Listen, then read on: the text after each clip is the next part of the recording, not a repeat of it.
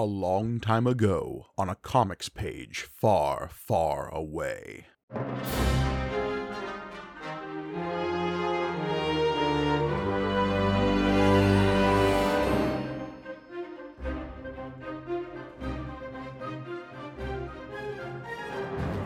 Greetings and welcome to May the Panel Be With You, the Star Wars comic book show brought to you by the Punch Up Entertainment Network. I am your humble host, Mike Gargoni, and joining me, as always, the Senator Grayshade to my Commander Strom, it's John Campbell.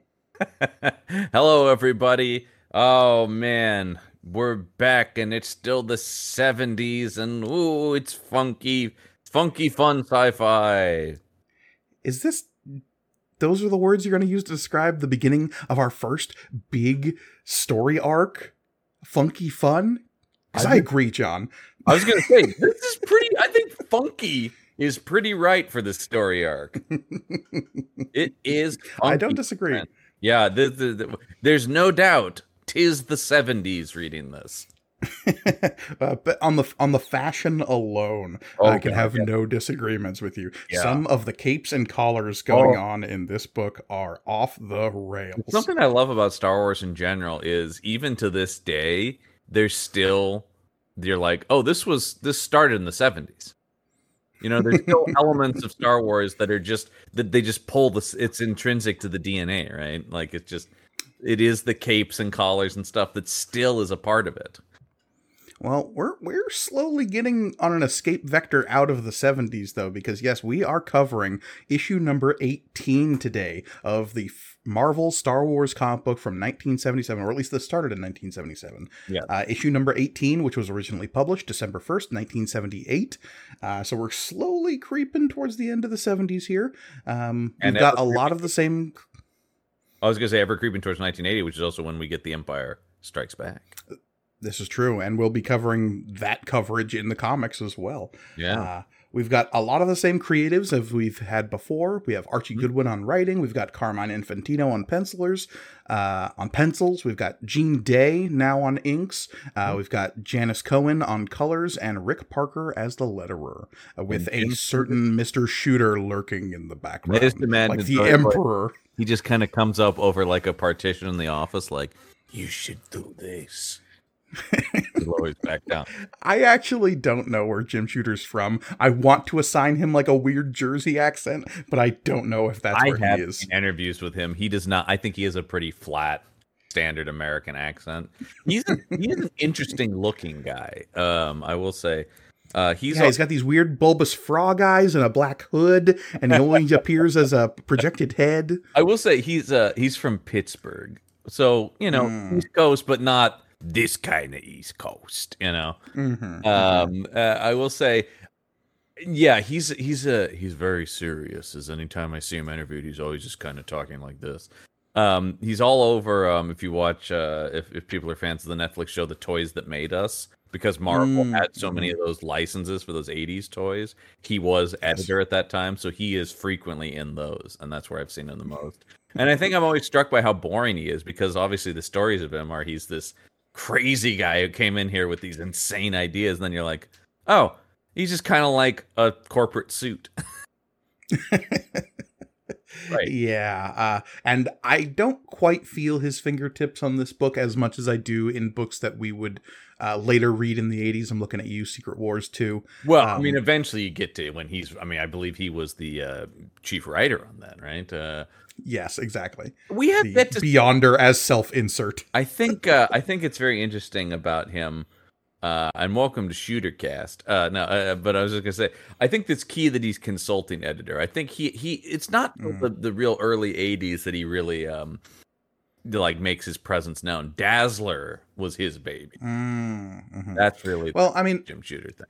I, I've long said this this show is not only covering the Star Wars comics of yesteryear, it is that, but it is also, I think, an interesting chart of the history of modern day comic books, oh. right? Because starting in the late 70s is when we really start to think of comic books as their like modern era. Uh, we can like divvy it up into ages as like Bronze Age, but like modern comic book storytelling in terms of Marvel and DC and a lot of those other uh, books, and later we'll get to the Dark Horse stuff, really starts to cement itself in the late 70s So charting that is interesting. Well, and I think something we'll see with Shooter. I'm, I'm just kind of skimming his stuff. A lot of uh, a lot of Shooter stuff was once he does Secret Wars, that gives him like, well, I know how this is done.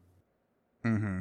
And Secret Wars is 82, 83? Yeah, yeah, it's somewhere. Eh, where is that?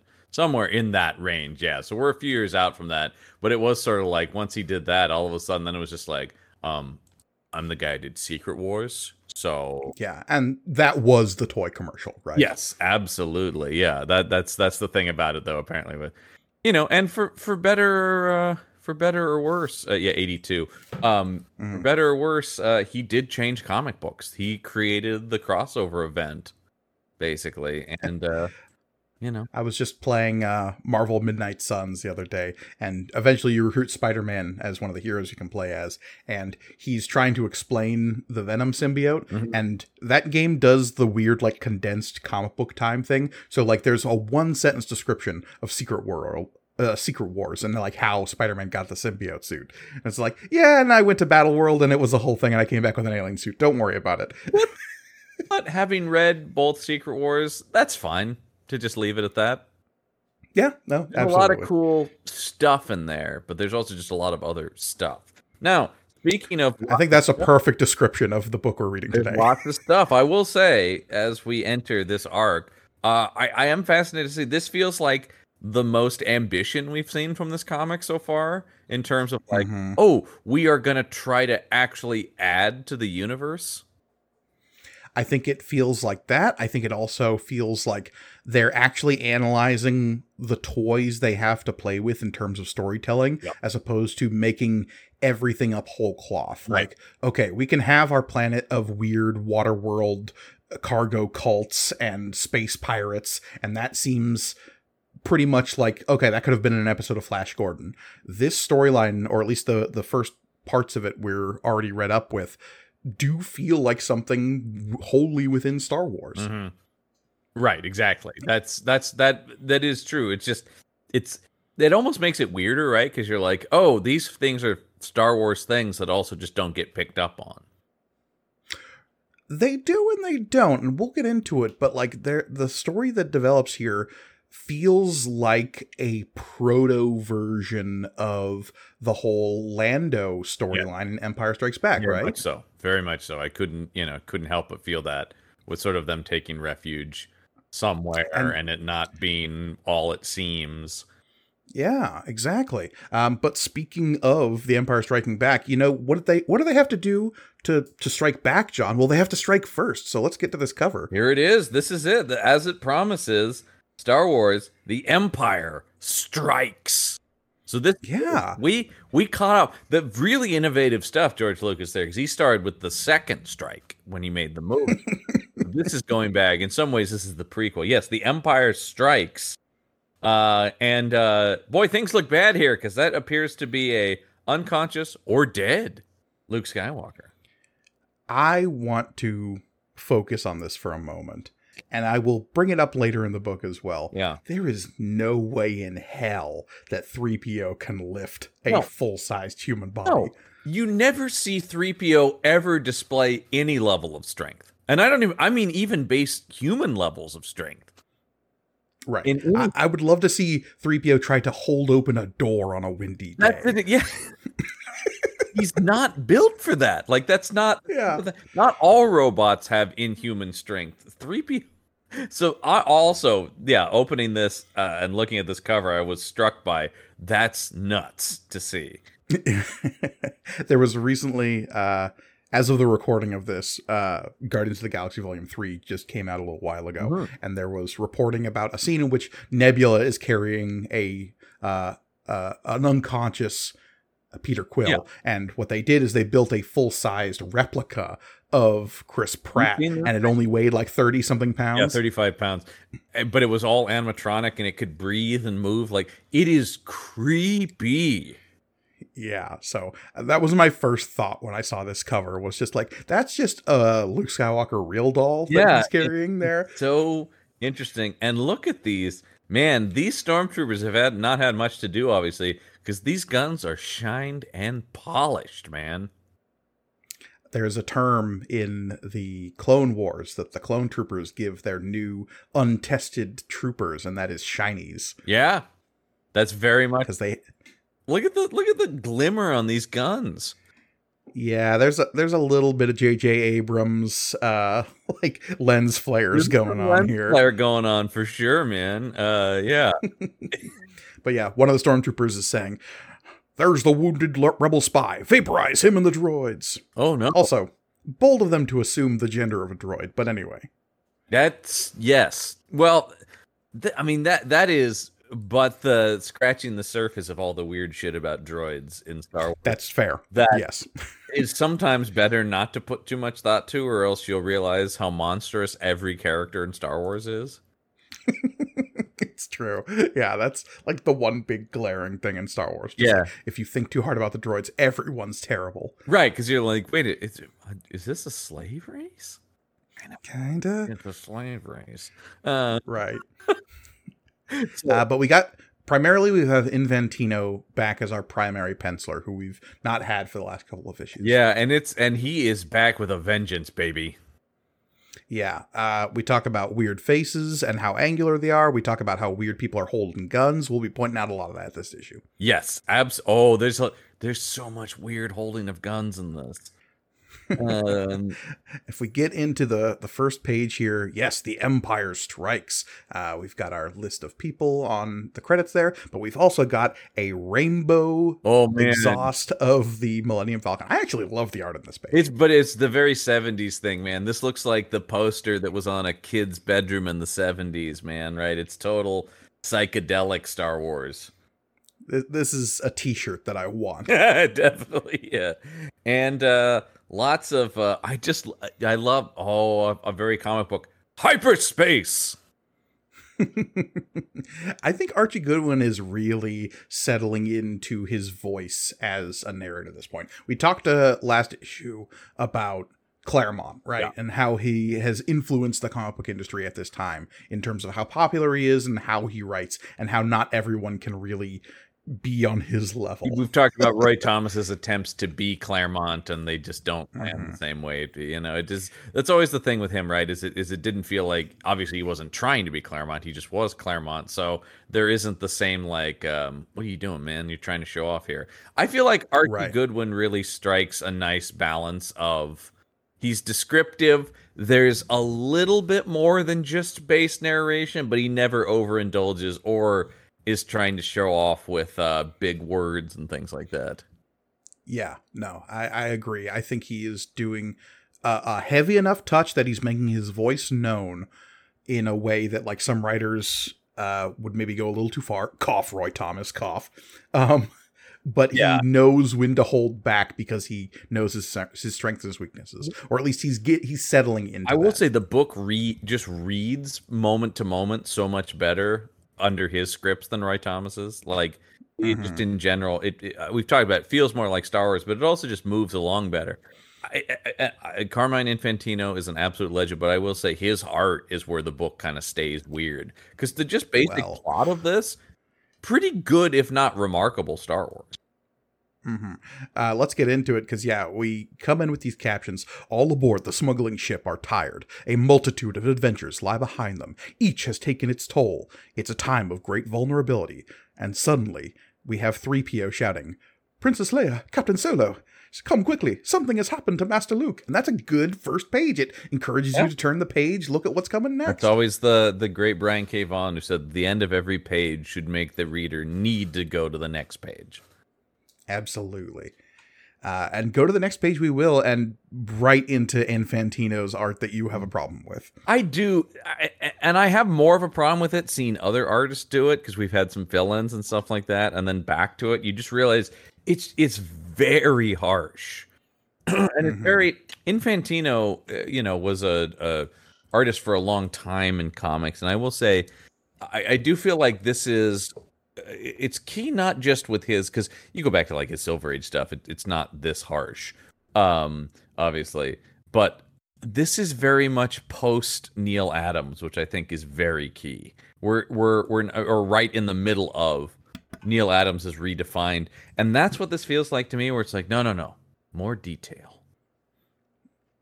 Um, for listeners and viewers who maybe don't have the same level of comic book history as uh, uh, Neal Adams at this time um, was a prolific. I, I think is not too hard to say. Yeah, I mean, it, it, prolific is is yeah for sure, but I mean, just in general, like he when he comes on the scene, it's like a bomb goes off, and it's it's it, you can look at the sort of the pre and post Neal Adams and comic book art, right?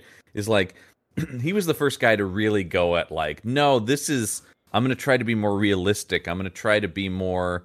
It's still stylized, you know. I mean, obviously, it's gotten even more so, but he really leaned into shadows and harsh lines, and you know, uh, capturing the contours of a face and stuff like that.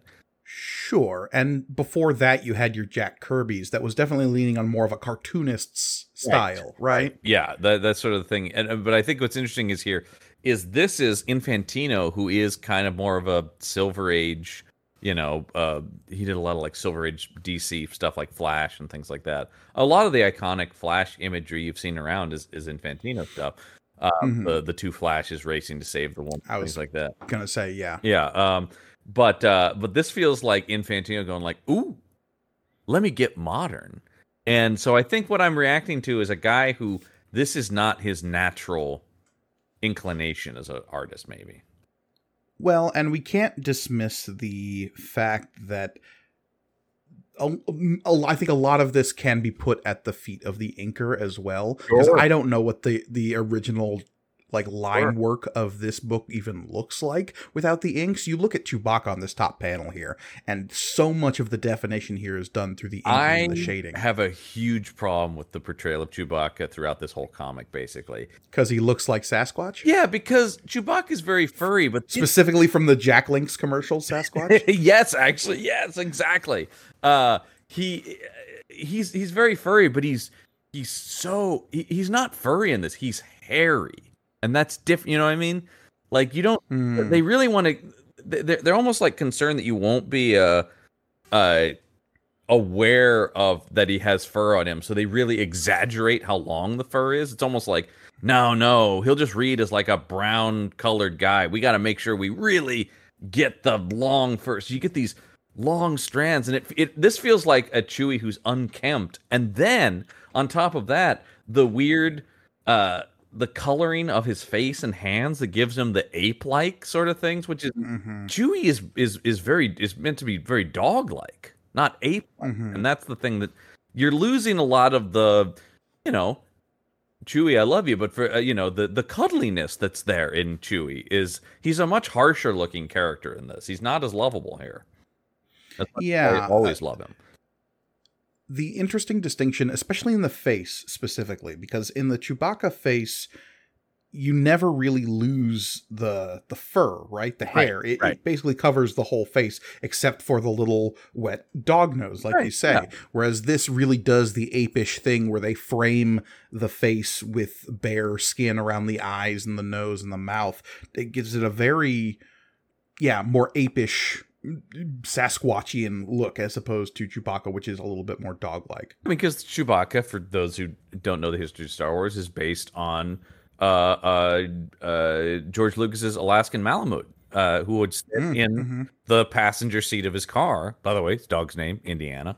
Uh, by the way, I mean, you start to learn anything about George Lucas's life, you're like, oh, he just took everything comes from his life. Uh, but yeah, yeah. The, the, he had this big furry dog that would sit in the passenger seat of his car next to him, and that was the image of Han and Chewie. So here mm. it is, like this. We, It it just makes him it makes him seem more alien and less approachable, and I don't like that. Yeah, I think the hands are also another big thing. They're very uh, if you look at ape like. They're very ape like. They're very like bare, no hair on them. Whereas you look at uh, Chewbacca just in motion in the movies, you almost like can't even tell where his fingers are sometimes, right. Because there is just like a lot of hair going on there. Because that, that is the thing. You look at pictures of Chewbacca, he does have a lot of hair, but this makes it look like it is more like individual strands assigned as opposed to like a big hairy he, dude. He's got a furry coat, you know, like like a yeah. sort of thing, as opposed to yeah. Here, like I said, it, he looks unkempt, and that's not how Chewbacca looks for those who aren't watching on YouTube, I, I recommend doing a quick Google search of the uh, like Krampus festivals they do in Eastern Europe, and there are these big hairy suits that people wear, and they like move in a disturbing way because they've got these long strands of hair uh, built into them, so that they move in like weird, disturbing, floofy ways. And this is what the Chewbacca we're lo- dealing with here kind of looks like. and like. that's what I'm I'm, I'm look so I'm also looking at just for comparison's sake because I'm curious about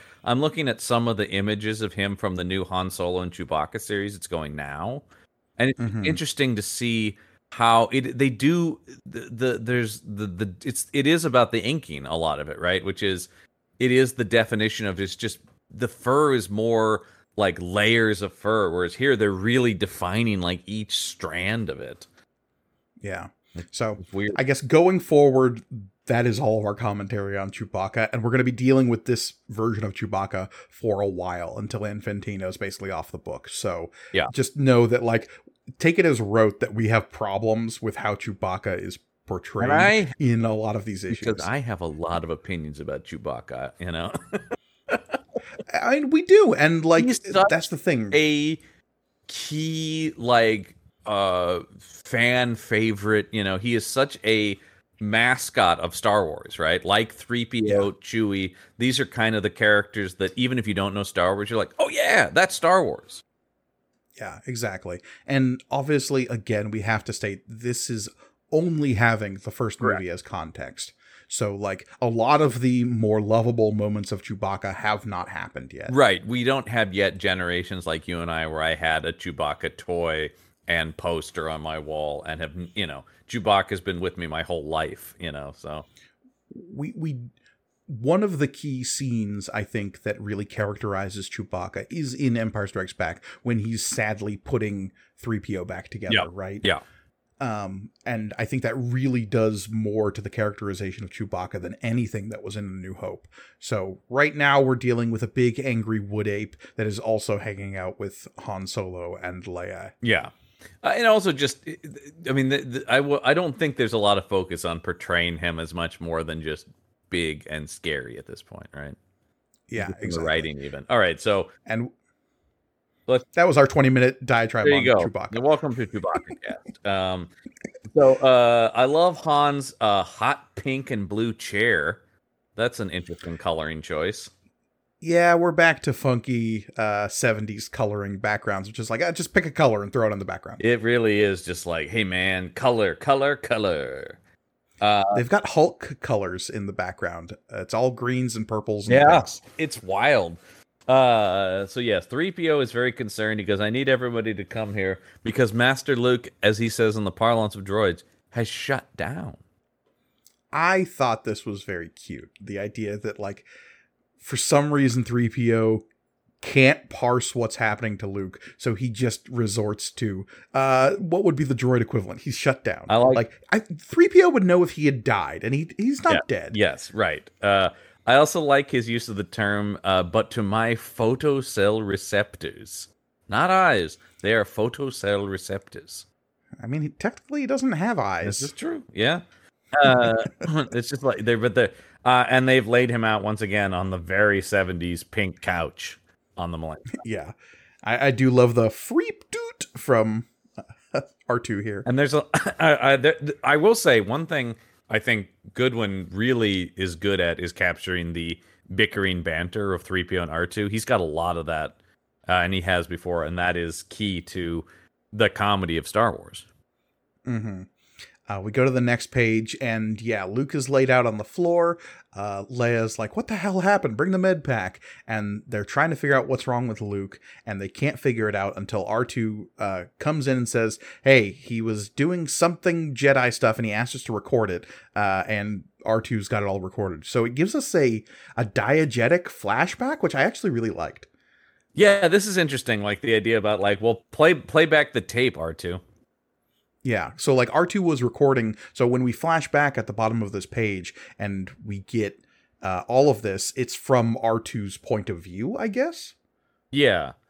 Uh the is on the in the moments. Yeah, the the little droid's recording is on the Falcon's communicators communicator screen is interesting but yeah he's basically playing back the tape of what happened from him using r2 as a, a camera and then mm-hmm. uh, can we turn the page and talk about um, very interesting because it, it will be his future career when luke skywalker turns into the joker on this first panel well i just i do want to address the the helmet on the last page that uh that luke is, is training helmet, helmet. movie no, but it is the helmet from the adaptation of the movie that we saw in the first they six have, issues. They have stuck with this where it's just like a bucket on his head.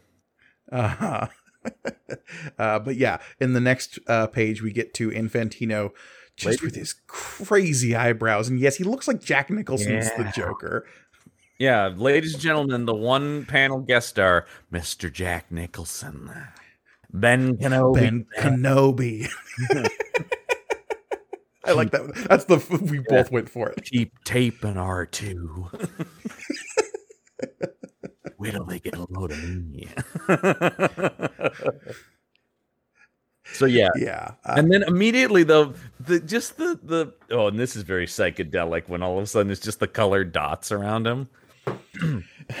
yeah, I thought we were about to break out into Yellow Submarine for a second. It, it, well, it does have that like '70s variety show feel. Like this is how he would start his pop song. It's like a Jedi Knight, not beyond. You know, Luke, be a Jedi tonight. that what seems like.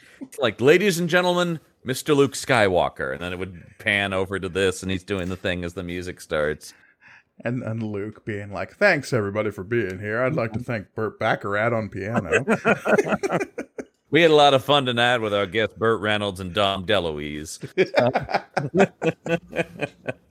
yeah, Dean Martin in a tuxedo just threw to him on the stage here. Uh, uh, joking aside, this I do like this stuff because Luke is all in his head because Obi Wan has just died. This is his first moment to like kind of recover since the events of the end of uh, yeah a New Hope, and so he's trying to like open himself up to the Force, and something goes wrong. I love this as a hook for Jedi stuff.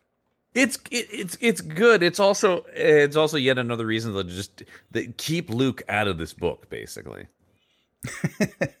I mean, yeah. And th- this is truly insane Infantino art. This three panel thing of him trying to connect with the Force. I had such trouble parsing what was going on at the bottom of the far left panel in the center here mm-hmm. until I realized those are his knees uh, just under his chin and his thumbs over his knee? Like i what's going on here in terms of his body formation? Makes no sense to me. Infantino's like the, the the positions people's bodies are in are always nuts. He is a real if his yeah. hold your thumb up against your knee really quick and look at the scale. Yeah it's wrong. Luke's hands in this panel are gigantic.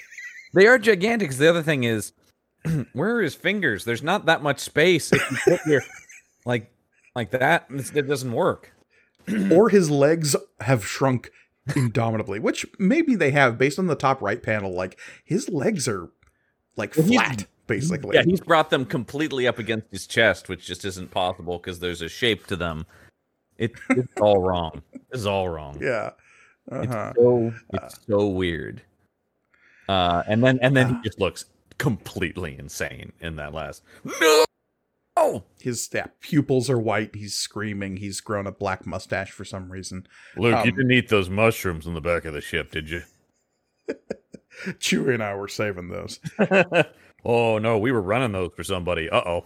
Uh Uh, but yeah, the idea is that like Luke tried to open himself up to the Force. He got some kind of vision or some kind of connection went wrong, and now it has completely shut his body down for some reason. Cool idea. It is a cool idea. Um, yeah. the, the the I mean, I do like the like, especially if we're this is between New Hope and Empire. So the idea that we're seeing the sort of trepidatious failures and early first starts of Luke trying to embrace the Force because he's still, you know, he doesn't and he doesn't have Obi Wan to guide him. So, you know, right. th- th- I like this idea.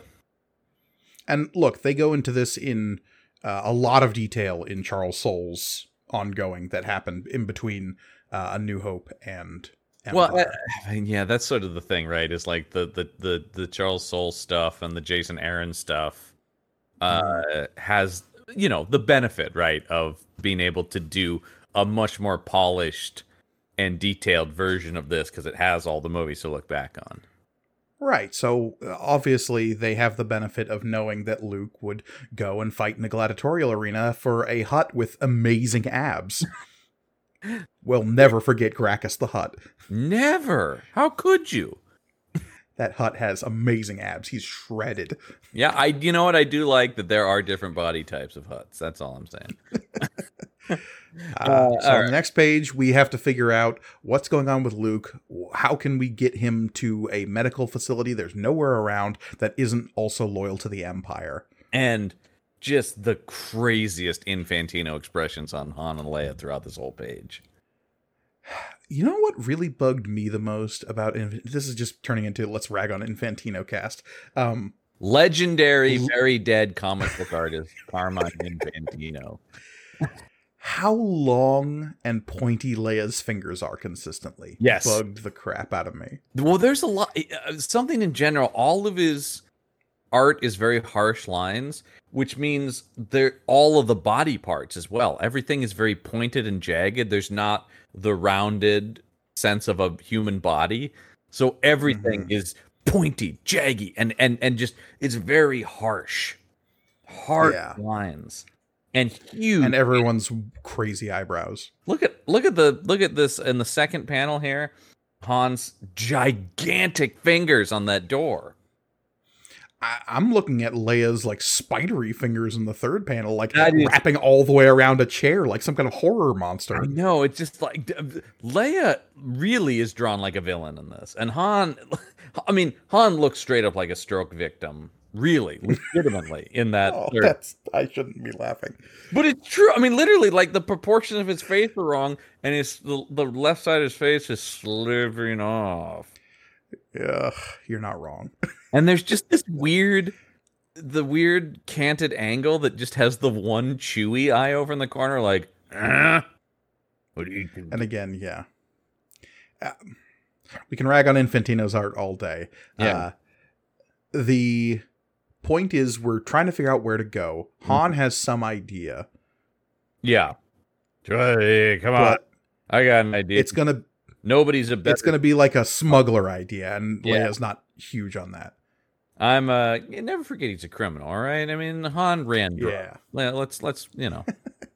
He Let's be real. Yeah, but let's let's be honest here. Han Solo, drug smuggler. Um Right.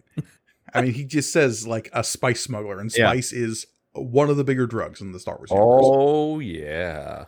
Oh yeah. Again, not none of that is established yet, but uh, they ain't running that shit out of Kessel because it is good for the uh, health and well being of the and galaxy. also, George Lucas never heard of a book by Frank Herbert, man. What are you talking about? What? Oh yeah, yeah, uh-huh, yeah. I don't know Okay. what that is. Desert Planet and Spice. Yeah, never. Yeah, heard of it. yeah, yeah, yeah. I always love the Frank Herbert thing of, oh, I could sue if I wanted to. I just don't want to. But know that I but- could. He he was a uh, beneficent libertarian. That Frank Yeah. Herbert. But I totally could, baby. Uh, never forget. Don't step out of line, Lucas. All right. So yes, they are uh, immediately. Uh oh, though they drop out of light speed, and it's the cops. this is the Yeah. most A, Tie fighter pilot I've ever seen. Attention, freighter, attention. You are making unauthorized entry into a military containment zone of the Empire. Prepare for immediate boarding and full inspection. Yeah, yeah, we got a uh, forty-one two down here on the space sector eight. Uh, calling for backup. I, I find it interesting that this just like random patrol TIE fighter is a TIE advanced. I know. I also thought that was very strange. It seems like Again, of a waste. we have we have very little context for like the differences in TIE Fighters. They just have design, so they're just throwing stuff in that looks interesting. But the Uh, fact that like uh, in the first movie, the only person we see flying the TIE advanced is Darth Vader, Correct. which makes it cool and different. yeah, man. I always, I mean, you know, it, it- just based on the first movie, we thought that was just like, oh, he just has his own thing. Like that's just Vader's Yeah. thing. Um, and and and, And obviously, we'd get that perfected as the tie interceptor later. But oh god, so so badass. Um, but uh, yeah, and so but I just love the idea of I don't think I've ever just seen a like please pull over to the side of the road. Uh, and Han is really mad about this so much so that he is abusing the Millennium Falcon in this next page. yeah, uh, he slams on the console. I'm sure L3 is not feeling great about that. um, goddamn auto navigator, which they did establish earlier, had been drifting, and he did not compensate for that. right. This is So, a real rather than on a road trip energy from Han. God Look, damn the it! map said turn right. I'm not going to ask for directions. I know where I am. We're not lost. Yeah. I do love Leia's line here uh, when Han says, We're in the right quadrant, but the wrong sector. And Leia responds, I'd hate to think something that stupid might become my epitaph. Yeah, I mean, once again, I do think uh, uh, Goodwin has a pretty good handle on the voices of these characters. Hmm Yeah, no, the banter with Leia and Solo, I think, is very good. Uh, your your The- only- worshipfulness, your royalness, like those kind of like quips from Han are constant, The and Leia being like, "Oh my God, you're so dumb." The only problem is then when matched with the Infantino art, they seem really mean. They're not like a banter. Yeah. They're like a you fucking dummy. you dumb space pirate. Eh, Don't you tell me you self-entitled lady. I would swear to God. yeah, just like uh, thankfully, Yeah. Han Solo has a uh, great solution to being pulled over by the cops, and that is blow up the cop car. kills he just destroys this guy. I mean, Uh, it's an imp. Who cares? whatever. Yeah, I mean, but I just look. I, I do that. You know what though? That's very in character. He goes like, "Oh, I know how to handle this." Kapow! But then, like, yeah, uh, Leia's quick rejoinder is just like, well, that's really wonderful. Except when that TIE fighter doesn't check in, and every Imperial craft in the zone will be looking for him. And us, you idiot. But he's like, "Ah, honey, we're gonna speed the hell out of here. Don't you worry." And then, all right, let's turn to this next page because the hell am I looking at here? You're looking at the wreckage of the USVC Nostromo. Um, That's kind of what I'm getting at. Is this does not this does not feel like a Star Wars ship? Yeah, I think the Weyland Yutani, uh, Weyland Yutani Corporation has lost one of their uh, merchant vessels. It does feel like that. Yes, it is. I just turned this page. I went, "Whoa, that's out of another franchise." Um, mm-hmm. because yeah, this is pretty crazy. Uh, this and and this sets into motion. Uh, it carries the House of Tagge markings. Yeah, okay. I want to talk about this a little bit. I bit. figured so, you might. Yeah. Uh, and it's really interesting because I just re- started uh, reading the newest Doctor Aphra series that started up a couple Okay, years yeah. ago. I haven't And, read uh, the- yeah. The House of Tagge is actually very important at the beginning of that uh, series as well Interesting. because th- it's a thing that is prevalent throughout a lot of Star Wars expanded universe stuff. And honestly, I'm trying to track where it starts, and I think it's here. I think Um, it's got to be. I mean, there's because there's almost nothing else it could be from, right? I mean, there's not a lot. I mean, what do we have at this point? The movie and Splinter the Mind's Eye. pretty much. So, from A New Hope, we have the uh, I, I don't know what his exact rank was on the the Death Star at that time, but uh, Colonel maybe Tagge, That's what- Commander Tagge. In my memory, it's Colonel. Yeah. Um, but least ways he is on the Death Star in A New Hope as like one of the guys being like, nothing will stop this battle station, and Vader going, I find your lack of faith disturbing, chokes him out a little bit. Iconic. Yeah, yeah. um having his name is never said in the movie i think Oh. his name is said in a deleted scene and that's about it I think that is. And boy, that was an early case of that being the case for almost anything in Star Wars. Well, their name isn't said in the thing, but right but the house of Tagge becomes this whole thing as a like bourgeois kind of like incredibly influential and a filthy rich uh, group of dynastic old money in the empire yeah. that is like a thing throughout the expanded universe and honestly it starts here with the house of Tagge mentioning in this comic book uh, I do like the idea, like, but I like the sort of aristocratic, yeah, bourgeois nature of like, oh, they're a family with influence in this world. Yeah, and that is kind of their whole thing. Is like if you need a rich asshole in Star Wars, why not make him a Tagge? Yeah, but it's like that. That that is a a thing that um I think one of the one of the things that particularly and and you know alarm bells are going off as a but like something I know the complaint specifically about things like the sequels are the world feels really small when it feels like everyone's a Skywalker or a Palpatine now, right? So I do like things like House of Tagges. it makes the world feels like, oh, there's like a whole family with lineage that's part of this universe and stuff like this. Later, we'll get to another aspect of this I like uh, when we get to the casino, and it's like, oh, here's like another thing that is sort of like in the middle of stuff where it's like, we're gonna be cool with the Empire, but not exactly there, and just sort of let it slide. I always love when one of my favorite things in I'll say a nice thing about the sea. One of my favorite things in the in Last Jedi is when they get on the weapons dealership and they go, "Oh, he's selling Tie fighters and X wings," because there are also just people who aren't on either side and just going, "I'll just profit off the war." Like I just like things right. that make the world feel bigger like that, and so this idea that like, oh yeah, there's like a family with its own lineage that is seeded through all this stuff too that isn't has anything to do with our main characters necessarily. Right, and and one of the their characters just happens to be a nepo baby who became a general in the empire. Right. Yeah, that further adds to, and also that's so perfect for that like table of fancy influential guys. Is a guy who's just here because he's a Tagge. Mm-hmm. And he's the guy that and that's the guy that. yeah, Vader chokes out. you know, people are like, hey, you know that douchebag Tagge? Vader totally choked him mm-hmm. out in the meeting. You know, like that kind of stuff that I just like. I, I, I, like the world feeling alive on the fringes of the story. So I do like that, mm-hmm. and, I, and, but I, I, I didn't know they had such crazy looking ships. Uh,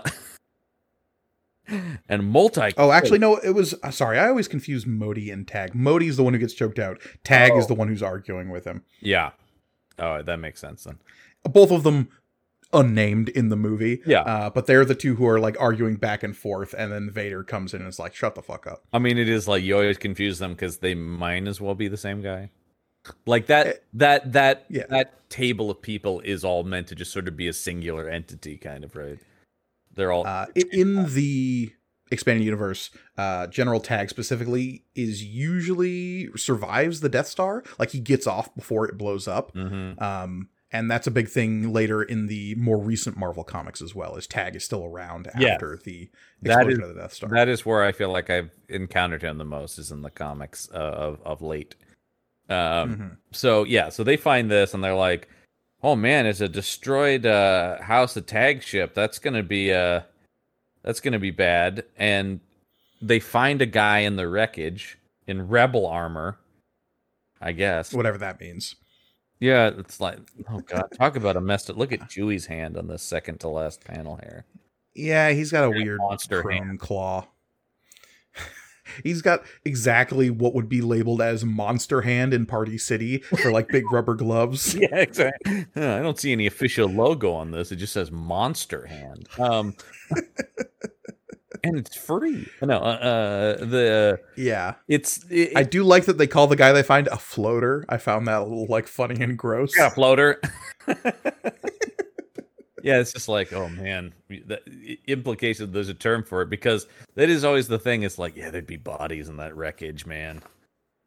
Yeah, and this is the thing. They find this derelict ship. It's a merchant ship, uh, not associated with the rebellion or the empire, but it definitely seems to them like the empire blew this up, except they find a guy in rebel armor. And so on the next page, they bring this guy inside, and it seems like the empire blew up this ship, but scattered evidence to make it seem like the rebels did it inside this like imperial containment zone. Which I do like the idea about just like, well, they're not being enough a terrorist for us to warrant this. So let's do some stuff. Right. Yeah. I mean, and we know No, and that's why we say like when this is like a cool Star Wars story hook, like Yeah. this is totally like a shitty thing the Empire would do, right? It's like Yeah. doing a false flag operation to gin up support against the rebellion, even when the rebellion's not being this big of an asshole. Right. I mean, we're you know very real world. We're seeing that right now. There's stuff in uh, over in Russia that's been like this, right? Where it's like hundred percent. might have blown up your own thing there, pal. Right. Oh no, Uh, no, but- no. Uh, we get a brief conversation with uh, Beardy McBeardface, this rebel they pull on board. Oh god, yeah. Uh, and he gives them the down low of just like they wanted it to look like a re- rebel raid. We were prisoners take, taken during fighting in another system. We were brought here and we were just thrown out into space. It's like, wow, that's some evil empire shit right That there. is really messed up. Yeah, that is very disturbing concept.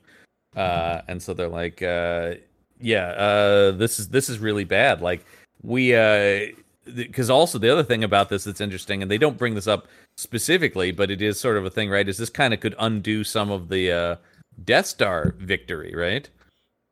yeah, if you Like- suddenly turn around and If it looks like they're Be just like- blowing up random shit for no reason. Yeah, exactly. I mean, that's always been a fun thing to play with with the Empire in terms of telling stories set in this period of Star Wars is how does the Empire spin itself as being a good thing? Because objectively, uh, from a viewer's point of view, Empire bad. Right. But how do all of the citizens who exist within that universe justify their existence under a guy who is clearly an evil robed Sith wizard as the Emperor? I know it just uh, it does seem like when the guy's like, it, it- does he do addresses where he's like, "Night people," and you're just like, "Yeah, that's that's my guy right there." We recently in Bad Batch had a scene that took place in the Senate where the Emperor addresses the Senate and saying, "And now begins the age of the Imperial Stormtrooper." And it's like, wow, that's evil. And it is one of those things where you go like, and people are like, "Yeah, man, yeah, all right, Well, because in the co- in the context of that show, it's become like a really, really poignant. uh uh, one of the themes of the show is about how veterans are discarded after they're used up, and like that's the whole like arc of the show. right, Um, yeah, is like how the clones are discarded after the Clone Wars. Yeah, uh, definitely, and that's and but it's just it is just so it's just like yeah, I'm a Palpatine voter. Right. Yeah, I can't talk to my dad anymore. He voted for Palpatine.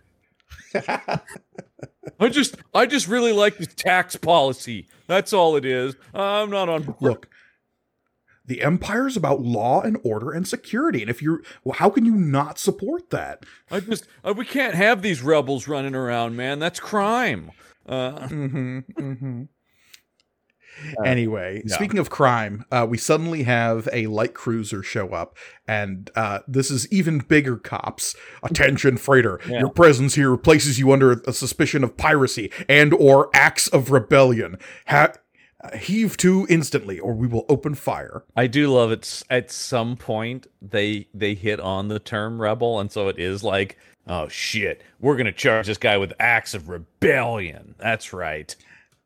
I just like that they use the term heave to, which is a sailing term. Heave to, yeah, that is heave to, which is the pull over to the side of the road, pal. in space. You better slow that ship down, man.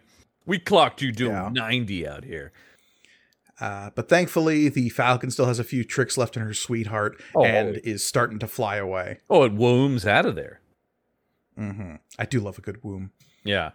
Uh, and then, uh, ladies and gentlemen, Kojak himself, Telly Savalas joins the cast. Commander Strom, Yeah, uh, I do like. who is our Imperial commander aboard this light fr- uh, I, I, I as we were about, here's a new villain for this comic that actually feels of the universe. It's not a Crimson Jack or some totally insane Flash Gordon ripoff or something like that. You know, it's like, oh no, it's just. I mean, Star Wars has been a lot of the expanded universe and stuff is that right? It's just like no, there's like a lot of Imperial bad guys around. Yeah, like look, you always need a stuffy space Nazi in a uniform to say "Open fire." Of course, man.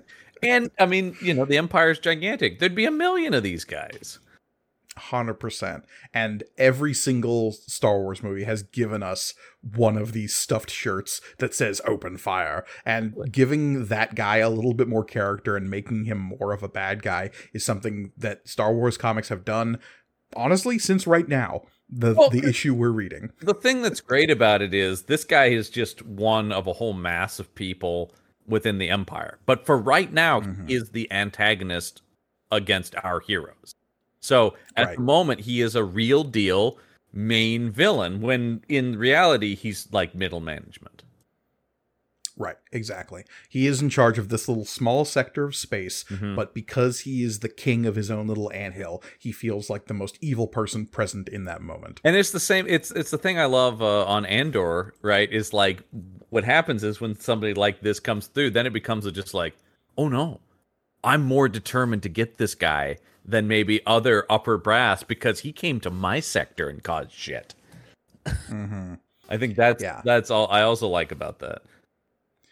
because uh, on the next page we have them uh, flying away, but Commander Strom is like, "We've got Tie fighters out here. They're in a uh, uh, detention zone. We're gonna get these assholes." Uh, but turns out it's Han Solo, motherfuckers. Yeah. Uh, that that's by the way, that's the title of my rejected expanded universe novel. Uh, it's Han Solo, motherfuckers. They said no. I'd I'd watch that. Oh yeah, Disney. Uh, so uh, the, yeah, the, the, I do like the growling of the Tie Fighter because they do kind of growl. Yeah. Yeah, that I always like that the ships of the Empire sound evil. Hmm I also like that Han calls out like these are these new improved Tie fighters that apparently this guy's got a bunch of the Vader Oh, ones. God, they got the new batch. They got the Ferrari of Tie fighters. Yeah, ah, crap. oh, you haven't seen these? They're the new models. I was just reading about them. Um, Uh, we do have a little bit of like comic book time slowing down when the guy aboard the Star Destroyer bridge has time to say, That freighter's maneuvering like a fighter, Commander Strom, and it's left the TIE fighters firing at each other. yeah, uh, that guy's face is insane too. Yeah, yeah. What's going on with his jaw? Like, where does it stop? His face. It feels like somebody took a human face and stretched it out. Like it's just He's Plastic Man, yeah. oh, it, it terrifying and not on purpose. Um, so yeah. they- So they're uh they yeah, Han Solo and Han Solo is loving it based on that image in the last panel. Oh yeah, baby. Oh, I mean, Han Solo always loves goofing on some people trying to get the better of him. But here we go, folks. We were we just left the Nostromo, and now we've entered Stanley Kubrick's 2001.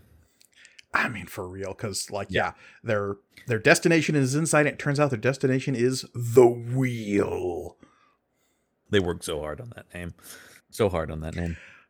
I love simple, like elegant names for like big, impressive things. Like I, one of my favorite examples is the giant space station that Sword has in Marvel, uh, just called the Peak. Yeah, yeah, yeah, Um, yeah, I I I think there Wow. is a an elegance to that. Yeah. Sure, yeah. Um, so yeah, they, no. Did they work hard on it? No. It's a big thing that looks like a wheel, and they called it the wheel. But the fact that it is the thing that you can just call the wheel, and people know what you're talking about, kind of like helps improve the gravitas of the situation sometimes. And it's what is this? Is like a like a community based. It's like a it's like a floating city, right? I mean, we'll get into exactly what the wheel is, but it's a lot of things. Mostly, it is Tortuga. It is like the place you can go in the galaxy where everything is legal. It's all kind of centered around uh, betting and uh, odds making and gambling of one stripe or another. But it is like a place where if you get in the hole, you're never getting out alive. Right. And yes, exactly. And the the Empire just kind of is like cool with it because they like get their cut or whatever, sort of the Yeah. The attitude they Uh, I do love the caption here along with the art because, yeah, it does look like something out of 2001. Oh yeah. And the caption says, Its size makes it appear closer than it is, but the wheel's reputation does not rest on its size. There are other constructions in the galaxy larger, more awesome. The wheel is a monument, a monument to pleasure, to risk, to greed, and to those with the need or the desperation. It also is a monument to life and death. I mean, the thing that the thing that I like about this uh, versus the weird Nostromo looking uh, House of Tagge uh, uh, thing is this is they, they make a point of going this is an oddity within Star Wars. This doesn't look like Yeah. a Star Wars structure, and they're going, yeah, it is this weird thing that's its own unique entity.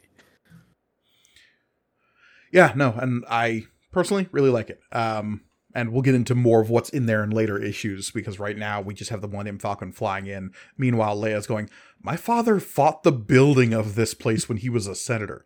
It is degrading, it's barbaric, it's. And Han cuts in. Uh, he says the uh, it's the ultimate gambling palace, princess. The stakes are high, but most galactic citizens wouldn't have it any other way. I just sort of like like- the idea of like from her perspective, this place is awful, and then scoundrel Han Solo is like, "Oh yeah, it's pretty sweet."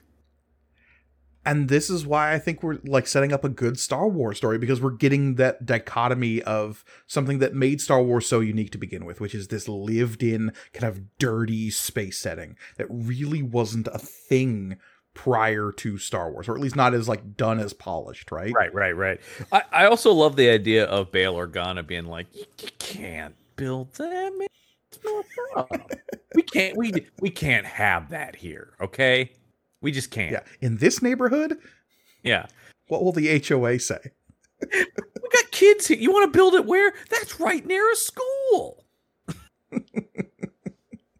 Uh, unfortunately, we're going to find out exactly like the legitimacy of this place because yeah, we have our Tie Fighter pilots being like, "Uh, Commander Strom, he he he he called home free. He got he got to base. We're not allowed to tag him anymore." I do like that idea that it- it is just sort of like uh, a no man's land, uh, and there and it's just like we specifically said we wouldn't send stormtroopers in there, man. Like it's uh, you know they call it the Wheels Immunity Sphere. This is like this is where the Empire doesn't touch, This is international waters, man. Uh, basically. I do like Han just speeding into this thing, and the guy's like, "Oh, excuse me, you can't park here.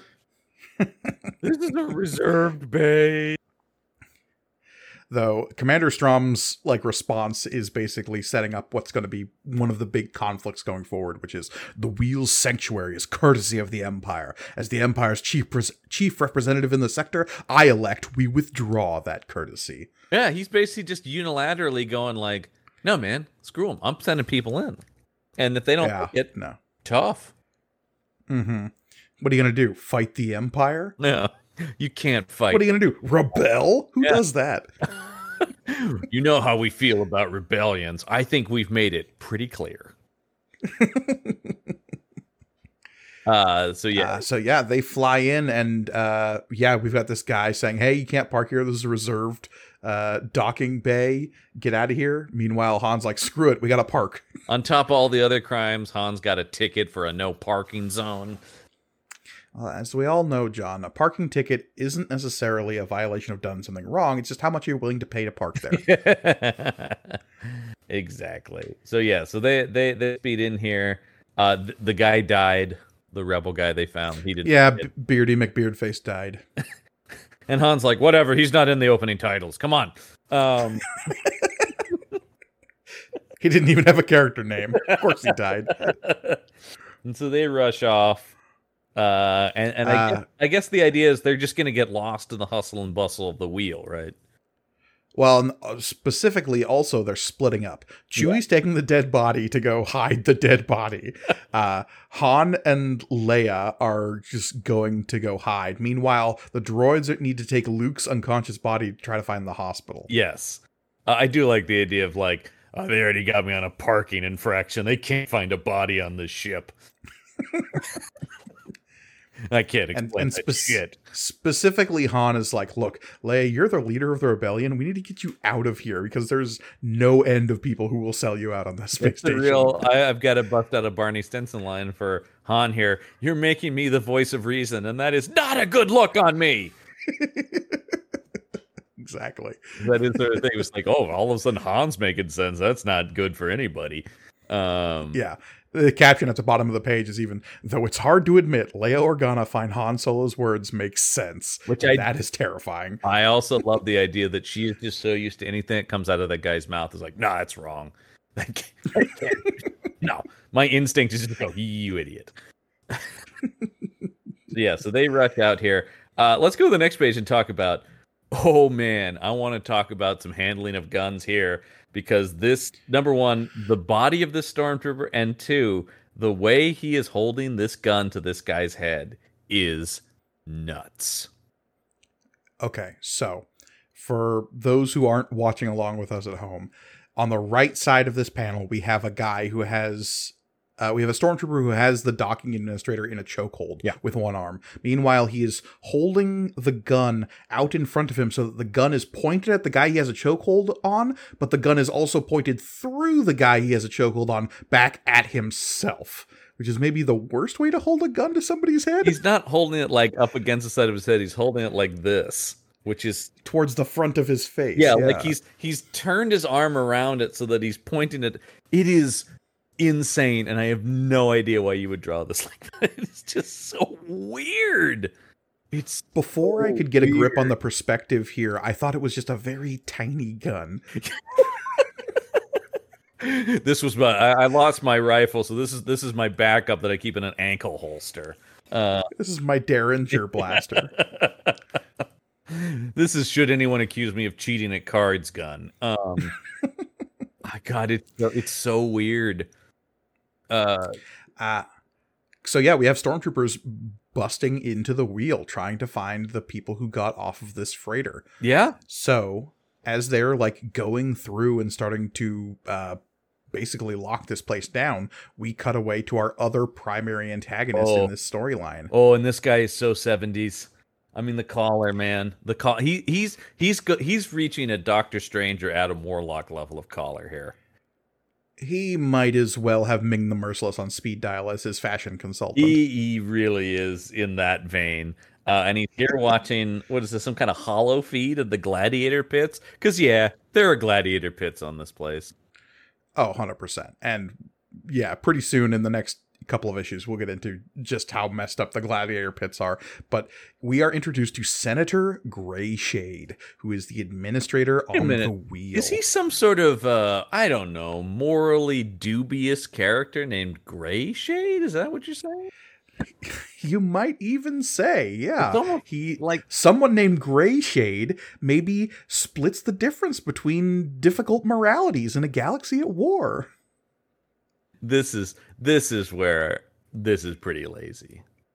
Yeah. You guys couldn't have taken another look at that. Nope.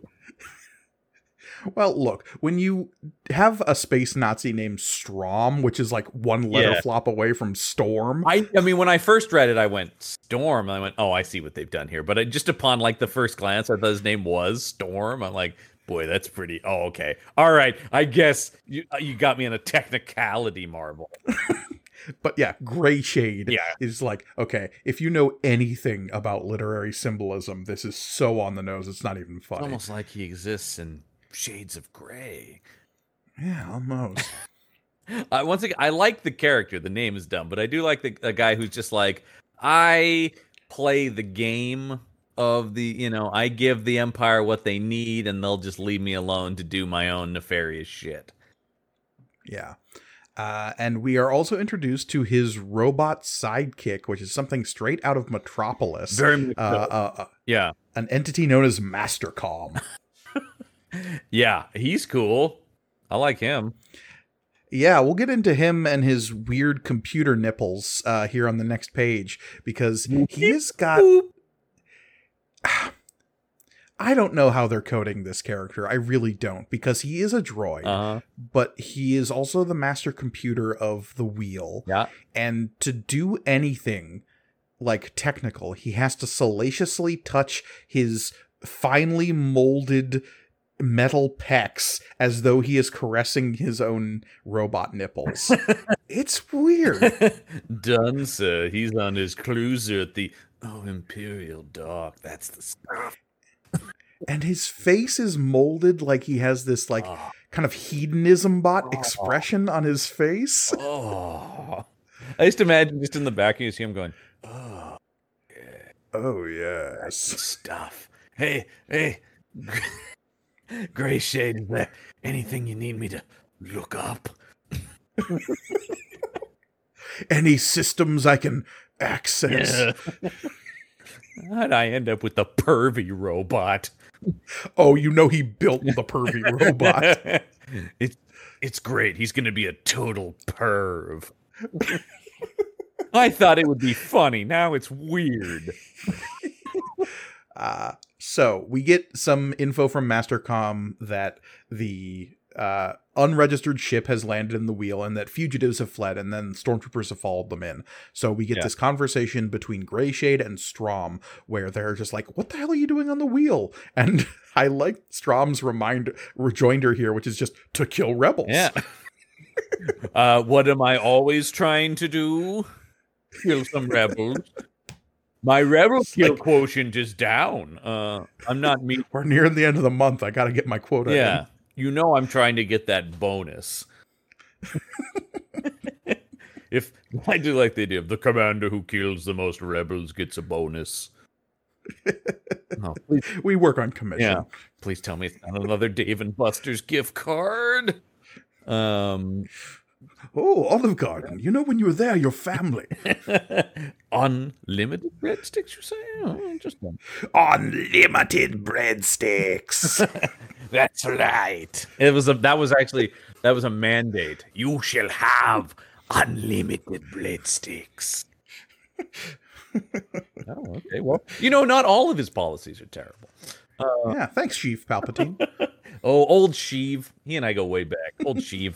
Uh, so I do like. Uh, but yes, this is where we get the explanation that, like, look, the Empire's always left the wheel alone because the wheel gives the Empire a ton of uh, kickbacks. Yeah, totally, man. Like, I mean, it's it's. I do like this also as well, where it's like, yeah, we're like, uh, you know, it's any kind of gambling thing, right? Where it's just like, yeah, we're taking desperate people's money, and you're getting a cut of that. So it's yet another way that they're like screwing the people of Star Wars. Mm-hmm. Absolutely. Uh, Uh, and- but at the same time, Strom is like, don't care, must kill rebels. one, I like his suggestion about like maybe just wait for them to leave here and then kill them. Mm, no. Yeah, Strom comes back. Perhaps you'll change your song, Grey Shade, when you learn these rebels plundered and destroyed a House of Tagge merchant ship, one delivering a wheel profit to your inner system's bank.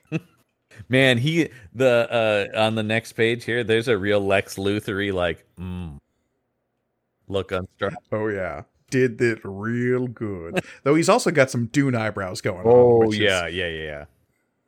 This guy is, is Ah. just he wishes he was in House Harkonnen. Uh Oh yeah, hundred percent.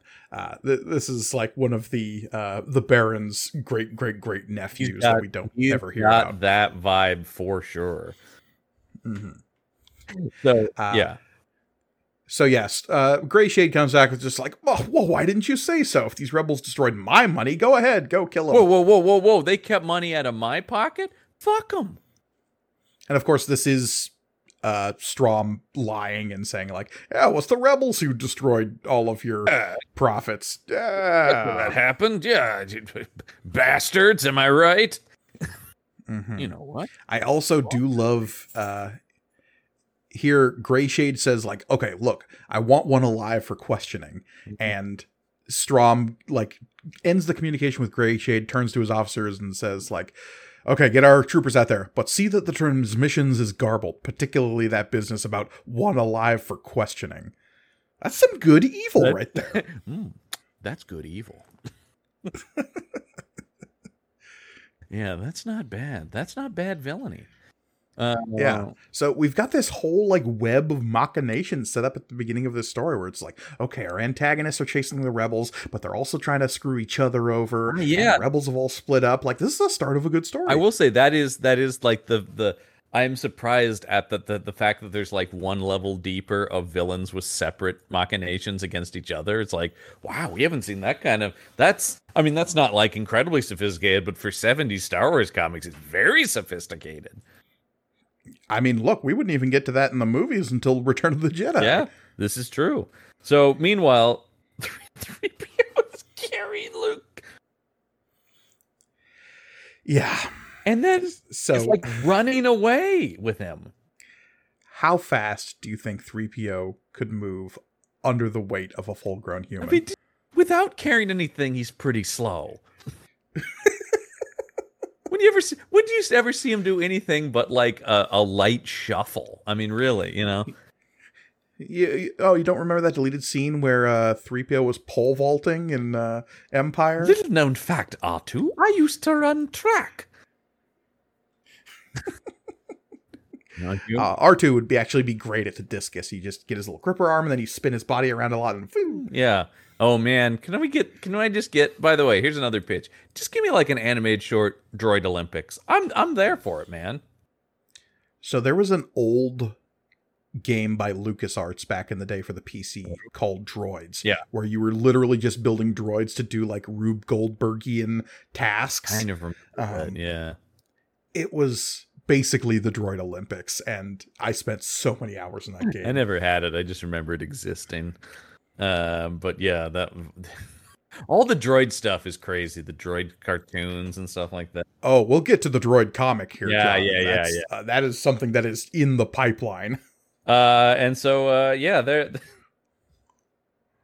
This like also the like quick head turn on three PO is so interesting. Where he's like, "What?" Yeah, because R2 has jacked into the systems and they're looking for the hospital. Yeah. But uh oh, it turns out the stormtroopers are here with the tiniest gun you could have a, on a stormtrooper. I keep telling you, I lost my main gun. It's a backup.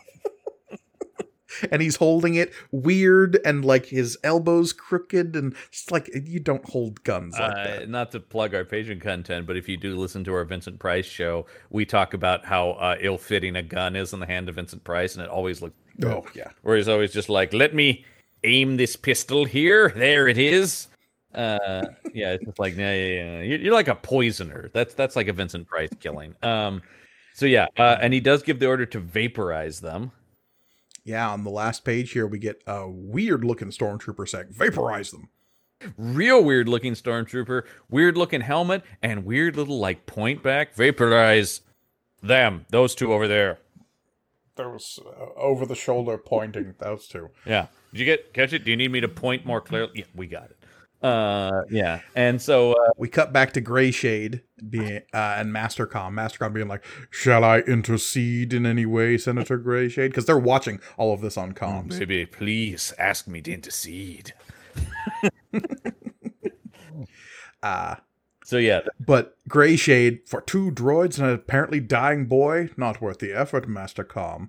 But look at this other rebel we've got elsewhere. check on out this station. haughty. Am I right?